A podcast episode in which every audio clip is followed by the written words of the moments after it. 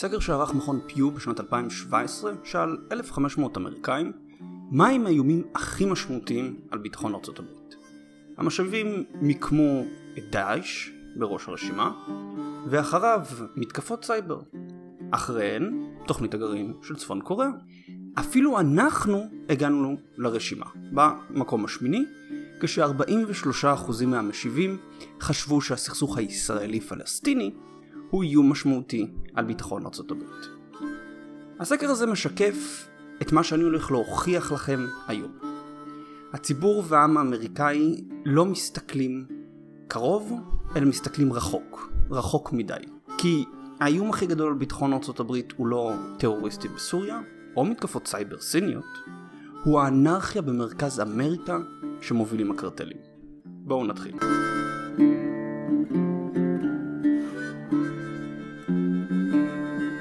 בשני הפרקים הראשונים של הסדרה הכרנו את הקרטלים של מקסיקו ואת הכנופיות של המשולש הצפוני. ראינו איך ביקוש לסמים בארצות הברית הזין את הקרטלים והפך אותם לארגונים רב-לאומיים היכולים להתחרות עם המדינה המקסיקנית. ראינו איך גירושים המוניים של חברי כנופיות מארצות הברית בשנות התשעים למשולש הצפוני הניעו תהליכים שמציבים אותן היום כאזורים המסוכנים ביותר בעולם אחרי אזורי מלחמה. דיברנו על הבריחה הגדולה של מהגרים ממדינות המשולש לארצות הברית, על שיתוף הפעולה המקסיקני, אמריקאי, לחסום את המהגרים, ומה המחיר שמקסיקו משלמת על כך בפשע ועומס על מנגנוני הביטחון והרווחה שלה. רק עכשיו, אחרי שהבנו מה קורה במרכז אמריקה, אנחנו יכולים להפנות את מבטנו צפונה, לארצות הברית. ועד עכשיו לא דיברתי על ארצות הברית, היא הייתה ברקע, למרות שהיא המקור והיעד של הקרטלים. התיאבון של ארצות הברית לסמים בלתי חוקיים הוא שמפרנס את הקרטלים. האוכלוסייה בארצות הברית צורכת סמים בלתי חוקיים בהיקף של, שימו לב, 100 מיליארד דולר בשנה. אם אתם רוצים לקבל פרופורציות על הסכום הזה, מדובר בסכום שגדול מהתמ"ג של גואטמלה ואל סלוודור או הונדורס, ודומה לתמ"ג של מדינות כמו אוקראינה או אקוודור. כלומר, האמריקאים צורכים סמים כמו שחלק ממדינות העולם מייצרות בסך הכל. הקרטלים ממשיכים להתקיים הודות לשוק הענק הזה, שנמצא ממש לידם. ולכן, למרות שהמדינה המקסיקנית יכולה להמשיך ולהכות בהם, ככל שהיא תרצה, כל עוד יש דרישה עצומה לסמים בלתי חוקיים בארצות הברית, יהיה מישהו במקסיקו שירצה לגזור על זה קופון על ידי הברחה של אותם סמים לתוך אמריקה. אבל אני לא פה בשביל לדבר על בעיית הסמים של הברית או איך לפתור אותה. זה לא מה שהפודקאסט הזה הוא עליו. אני רוצה לספר לכם איך הקרטלים יכולים לפגוע באמריקה. כי הקרטלים נמצאים בנדלן הכי רגיש לביטחון הלאומי של הברית, מרכז אמריקה. ובעוד הם מפוררים את המדינה המקסיקנית, היא מצליחה רק לפצל אותם לארגונים קטנים יותר ויותר, שמביאים איתם עוד ועוד אנרכיה. בפרק היום נלמד מדוע מרכז אמריקה כה חשובה לארצות הברית, וננסה לראות כיצד הקרטלים עלולים לפגוע בה. ואנחנו מתחילים במה הופך את ארצות הברית למעצמת העל היחידה של העולם? הים.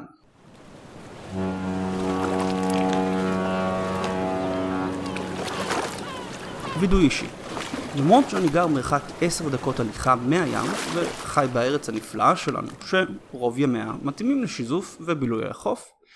אני לא אוהב לא את הים ולא את החוף. כן כן אני יודע אני יודע אני מפספס אני זה לא אוהב. אבל זה שאני לא אוהב את השהות שם לא אומר שאני לא יודע את החשיבות של הים. הסיבה שארצות הברית היא מעצמת העל היחידה בעולם היא בעיקר מפני שהיא הכוח הימי הכי חזק בעולם. ובהפרש עצום לעומת המתחרות שלה. לארצות הברית יש 11 נושאות מטוסים מונעות על ידי כורים אטומיים ועוד שתיים בבנייה. רובן של נושאות המטוסים האמריקאיות כיום הן מסדרת נימיץ, שכל אחת יכולה לשאת בין 85 ל-90 מטוסים ומסוקים כל אחת. אם אנחנו מסתכלים ברשימה המדינה הבאה אחרי ארצות הברית במספר נושאות המטוסים שיש לה, היא סין. עם שתי נושאות מטוסים שיוכלו אולי לשאת ביחד 90 מטוסים. אז היתרון הוא של האמריקאים. לארה"ב יש גם את הצי הגדול בעולם של צוללות גרעיניות, העומד על 72 צוללות נכון ל-2016. הצי הזה גדול כמעט פי שתיים מזה של הרוסים, המונה רק 38 צוללות, וסין בכלל נמצאת רחוק מאחור עם רק 6 צוללות. אגב, גם אם נכלול צוללות דיזל של הסינים, נגיע רק ל-54 צוללות סיניות, מול 72 הצוללות האמריקאיות. צי הצוללות האמריקאי כולל בין השאר 40 צוללות מסדרת לוס אנג'לס, בעלות יכולות ירי של טילי טורפדו וטילי שיוט, ו-12 צוללות מסדרת אוהיו. כל אחת חמושה ב-24 טילים בליסטיים מסדרת טריידנט עם ראש נפץ גרעיני. עכשיו, צוללות אוהיו הם באמת מעשה אומנות של מוות. מדובר בכלי המלחמה הכי הרסני בהיסטוריה של האנושות. למה? כל טיל טריידנט יכול להגיע למטרות במרחק של עד 12,000 קילומטר מהצוללת. כשהוא נכנס לאטמוספירה ב-4 מאך, הוא מתפצל ל-8 עד 12 ראשי קרב, שיכולים לפגוע במטרות באופן עצמאי. עוצמת ראשי הקרב האלו היא 100 או 475 קילוטון. בשביל לתת לכם מושג על פוטנציאל הנזק של כל ראש קרב, ראש קרב של 100 קילוטון, אם יתפוצץ בשרונה, לא עלינו, ימחוק את רוב העיר תל אביב. ראש קרב של 475 קילוטון, שהתפוצץ גם בשרונה, מה לעשות, אזור מטווח, יחריב את רוב גוש דן. לא תל אביב, רוב גוש דן. ולכל צוללת מסדרת אוהיו יש לפחות 192 ראשי קרב כאלו, נכון אמרנו? 24 טילים, כפול 8 ראשי קרב. זו כמות עצומה. זה אומר שצוללת אחת יכולה להחריב את אירופה כשהיא עושה את כל זה מלוס אנג'לס בחוף המערבי. אבל מה נותן לה, לארצות הברית, זה שהיא כוח ימי כל כך דומיננטי? טוב, היותה הכוח הימי החזק בעולם מאפשר לארצות הברית לפעול בחופשיות בכל נקודה עם חוף על הגלובוס. ולמרות שיש הרבה מקומות ללא חוף בכלל, מרכז אה, אסיה, מרכז אפריקה, רוב מוקדי הכוח, הכלכלה והאוכלוסייה בעולם קרובים לים. למה? משום ש-90% מהשכר העולמי עובר דרך הים, כולל סחר בנפט, גז וחומרי גלם אחרים. לכן כל כלכלה גדולה בעולם היא עם חוף ים, ובדרך כלל הערים המרכזיות בה משמשות גם כערי נמל ומסחר. כי הן רוצות להיות חלק מהסחר הבינלאומי הזה, הן רוצות להיות חלק מהכלכלה העולמית. ואז זה נכון ליפן עם טוקיו ואוסקה, סין עם שנגחאי ובייג'ינג, אה, גרמניה עם המבורג, או רוסיה עם סנט פיטרסבורג. כל המדינות האלו, הערים הגדולות שלהם, הם או ערי נמל, או ערים שקרובות לים. ומכאן שכל נקודת חיכוך פוטנציאלית בין ארה"ב למעצמה אחרת תהיה קרוב לוודאי קרובה לים, ובטווח תקיפה לנושאות המטוסים שלה. שמטוסי ה-F-18 סופר הורנט שבהן יכולים להגיע לכל נקודה ברדיוס של 500 קילומטר מנושאות המטוסים. מה זה אומר? זה אומר שבמקרה של סכסוך באירופה, נושאת מטוסים שיושבת על הים הצפוני יכולה לתקוף כל מטרה בין ברלין לפריז. זה אומר שבמקרה של סכסוך עם סין, נושאת מטוסים בים הצהוב, יכולה להפציץ גם את צפון קוריאה, גם את בייג'ינג, גם להגיע לשנגחאי. אה, אם זה אומר במזרח התיכון, נושאת מטוסים שנמצאת בים התיכון, יכולה לפגוע בכל מטרה על קו החוף של האגן הים המזרחי, כולל דמשק, כולל ביירות, לא עלינו אה, אפילו כולל את מצרים. אוקיי? אותו הדבר גם בנוגע למפרץ הפרסי. המשמעות היא שבכל סכסוך, ואגב, בכל סכסוך שהיה הברית עד היום, הייתה חשיבות לגישה לים, הייתה חשיבות לשליטה בים. הברית לא צריכה להגיע עד לחופי מדינה, היא לא צריכה להגיע עד לאותה מדינה ולהתחיל להפציץ שם בשביל ליישב סכסוכים. שוב, כפי שאמרתי, 90% מהסחר הבינלאומי נעשה דרך הים. הוא נעשה בבטחה בים תחת החסות של הצי האמריקאי, שמבטיח חופש שיט לכל מדינות העולם. באותה מידה שהוא מאפשר שיט חופשי לכולם, הוא גם יכול לעצור ספינות של מדינות מסוימות. מה תעשה סין או איראן אם אוניות שלהן יעצרו על ידי הצי האמריקאי באוקיינוס ההודי? אין להם שום דרך להתמודד עם העליונות האמריקאית, אין להם שום דרך לשחרר את אותן אוניות.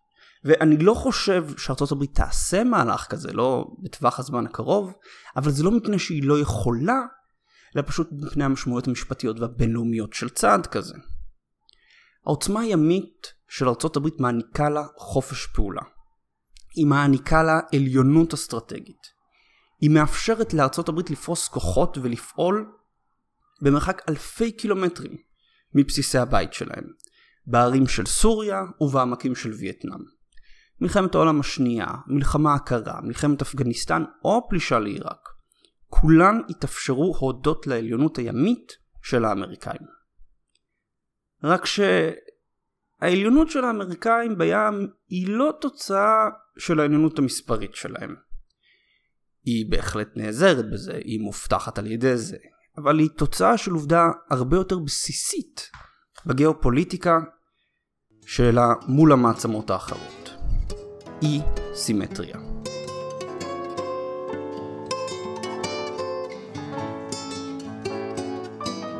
לכל כוח בעולם היום יש כוח שכן לו, שדומה לו בכוחו. לסין יש את רוסיה, יפן והודו. לרוסיה יש את סין והאיחוד האירופאי. לאיחוד האירופאי, עד כמה שאפשר להתייחס אליו כישות אחת, כן? יש את רוסיה וטורקיה. לטורקיה יש את רוסיה ואיראן. לאיראן יש את רוסיה, הודו ואנחנו. ולנו הכוח הכי חזק נגדנו הוא אנחנו, אבל זה נושא לפעם אחרת. אם נלך אחורה בזמן נצטרך ללכת הרבה מאוד אחורה, בשביל למצוא מעצמה יחידה שלא הייתה מושפעת ממעצמות אחרות על הגבול שלה. בריטניה שלטה באימפריה בה השמש לעולם לא שקעה, כן? מהודו עד אמריקה. אך עדיין הייתה תלויה לביטחונה במאזן הכוחות בין גרמניה לצרפת, ולכן היא תמיד התעסקה בסכסוכים ביבשת. הצערות הרוסית, אחת האימפריות הגדולות בעולם, תמיד הביטה בדאגה לכוחות של מרכז אירופה ושוודיה במאה ה-17. העות'מאנים נאלצו להיאבק באימפריות האירופאיות בשביל שטח, ולבסוף נאלצו להיכנע להן. השושלות ההודיות היו פעם אחר פעם נתונות לפלישה מהרמה האיראנית. אפילו סין, הממלכה התיכונה, ספגה מפלות מהברברים המונגולים, הקולוניאליסטים האירופאים והאימפריאליסטים היפנים. רק מדינה אחת צמחה ללא נוכחות משמעותית של מעצמות על הגבול שלה. ארצות הברית. ורק מדינה אחת מחזיקה היום במספרה שלמה בכדור הארץ תחת חסותה. ארצות הברית.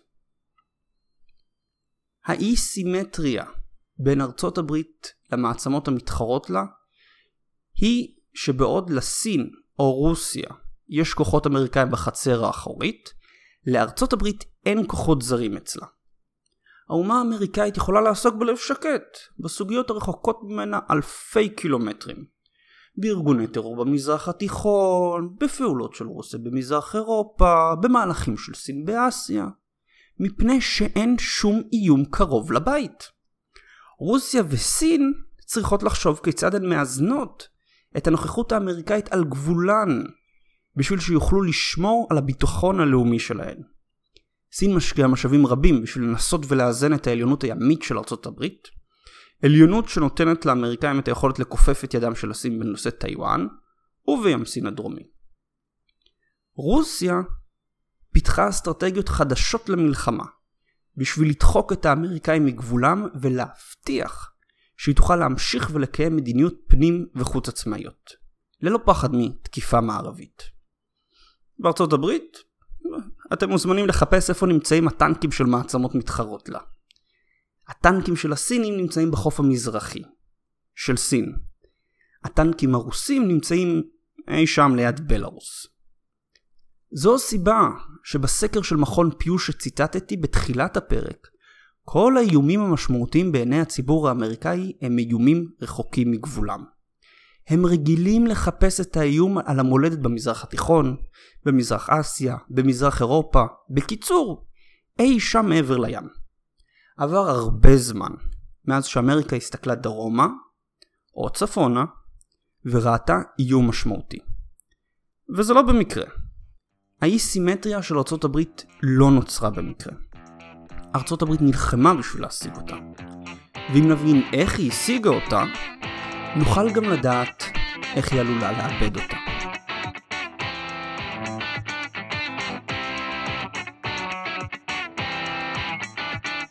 את הסיפור של הקמת ארצות הברית כולנו מכירים. ב-1776, 13 המושבות המקוריות של הבריטים בחוף המזרחי של צפון אמריקה הכריזו על עצמאותן מבריטניה והקימו את ארצות הברית של אמריקה. הן נלחמו בבריטים, ובעזרת הצרפתים והספרדים, שיותר משמחו לפגוע בבריטניה, הכריחו את האימפריה הבריטית להכיר בעצמאותה של המדינה החדשה. ב-1783 הכתר הבריטי הכיר באופן רשמי בארצות הברית כמדינה עצמאית במסגרת הסכם פריז, וארצות הברית הפכה למדינה חדשה במשפחת העמים. המדינה הצעירה עשתה את צעדיה הראשונים בשנים הסוערות של אירופה. ב-1789 פרצה המהפכה הצרפתית, והביאה איתה שלושה עשורים של מלחמות, שהרסו את הסדר הישן באירופה והיו עתידות לשנות את מאזן הכוחות ביבשת. המעצמות האירופאיות, בריטניה, צרפת, ספרד, רוסיה, היו עסוקות, עסוקות בצרות בעולם הישן. יותר מדי עסוקות בשביל לתת תשומת לב למה שקורה עם המדינה הצעירה, שזה עתה קמה, בצפון אמריקה. אידיאלי בשביל ארצות הברית.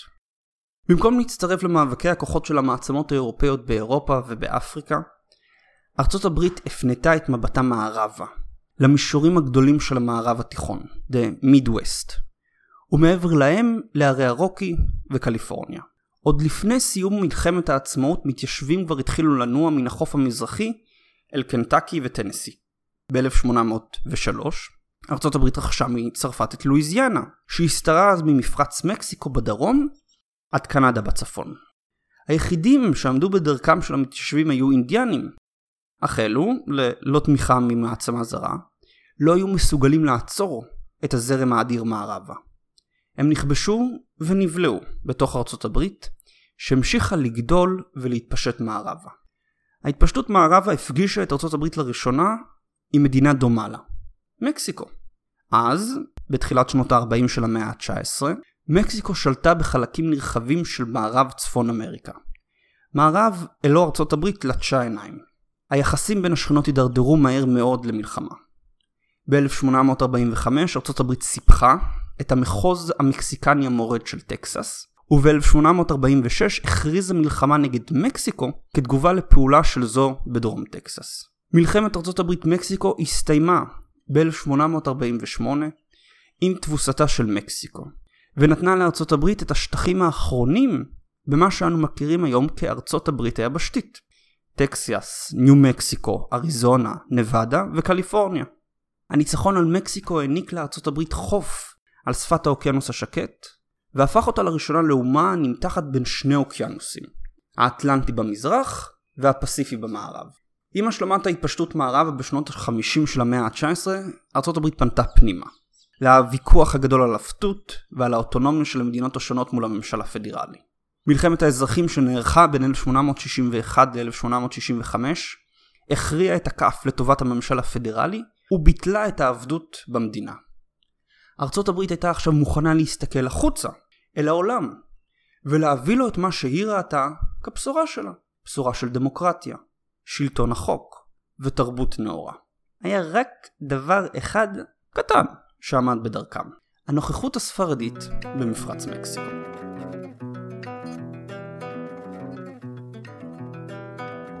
מפרץ מקסיקו הוא אולי גוף המים החשוב ביותר לארצות הברית, יותר אפילו מהאוקיינוסים שלחופה משוכנת. הסיבה לכך היא ששליטה במפרץ מקסיקו מאפשרת שליטה גם באוקיינוסים, בעוד שתחרות בו מגבילה את החופש הפעולה בשניהם. נוכחות של מעצמה מרכז אמריקאית מתחרה או של מעצמה זרה במפרץ מקסיקו הייתה מחייבת את ארצות הברית להשקיע משאבים בניסיון לשמור על מאזן כוחות המ... במפרץ. מאזן שהיה מגביל את חופש הפעולה בחוף המזרחי ובחוף המערבי גם יחד. ארצות הברית רצתה להשיג דריסת רגל על במת העולם, אולם היא לא יכלה לעשות זאת כל עוד מעצמה זרה נמצאת בחצר האחורית שלה. ומי הייתה אותה מעצמה זרה בסוף המאה ה-19? האימפריה הספרדית, ששלטה בקובה ובפורטו ריקו. אך, לא להרבה זמן. ב-25 באפריל 1898 הכריזה ארצות הברית מלחמה על ספרד, בטענה שזו האחרונה הטביעה את הספינה USS מיין שעגנה בפברואר אותה שנה בהוואנה, קובה. הספרדים הכחישו, אך את וושינגטון זה פחות עניין. תוך מספר שבועות ארצות הברית הביסה את האימפריה הספרדית שהייתה צל של מה שהיא הייתה פעם, ולקחה ממנה את המושבות האחרונות שלה באמריקה, את קובה ואת פורטו ריקו. ארצות הברית גם לקחה מספרד את המושבות שלה במזרח אסיה, את גואם ואת הפיליפינים, מושבות שישמשו את ארצות הברית כדריסת רגל ממנה תגדיל הרפובליקה את הנוכחות הצבאית שלה במזרח הרחוק בעשורים הבאים של המאה ה-20. אגב, עד היום גואם הוא בסיס מרכזי לפעילות של ארצות הברית בדרום המזרח הרחוק. מלחמת הברית ספרד הציבה את וושינגטון כהגמון היחיד של האמריקות. השליטה שלה במפרץ מקסיקו הובטחה ועם המפרץ בא סוף סוף חופש הפעולה באוקיינוס האטלנטי והשקט. בשנים שלאחר אותה מלחמה הברית הבטיחה את ההגמוניה שלה במספירה המערבית על ידי לחימה עיקשת בכל נוכחות זרה, בעיקר סובייטית, במדינות של דרום ומרכז אמריקה. בשנים של המלחמה הקרה ברית המועצות ניסתה לאזן את האי סימטריה מול הברית על ידי ניסיון להקים מדינות קומוניסטיות בהמיספירה המערבית. ארה"ב נלחמה באופן עיקש בכוחות האלו, וצידדה בכל מי שהתנגד למוסקבה. לא משנה אם אלה היו מיליציות ימניות בניקרגואה, או תמיכה שקטה בחונטה הצבאית בארגנטינה. ארצות הברית עשתה כל מה שנדרש בשביל לוודא שלא תהיה נוכחות זרה בחצר האחורית שלה. עד היום.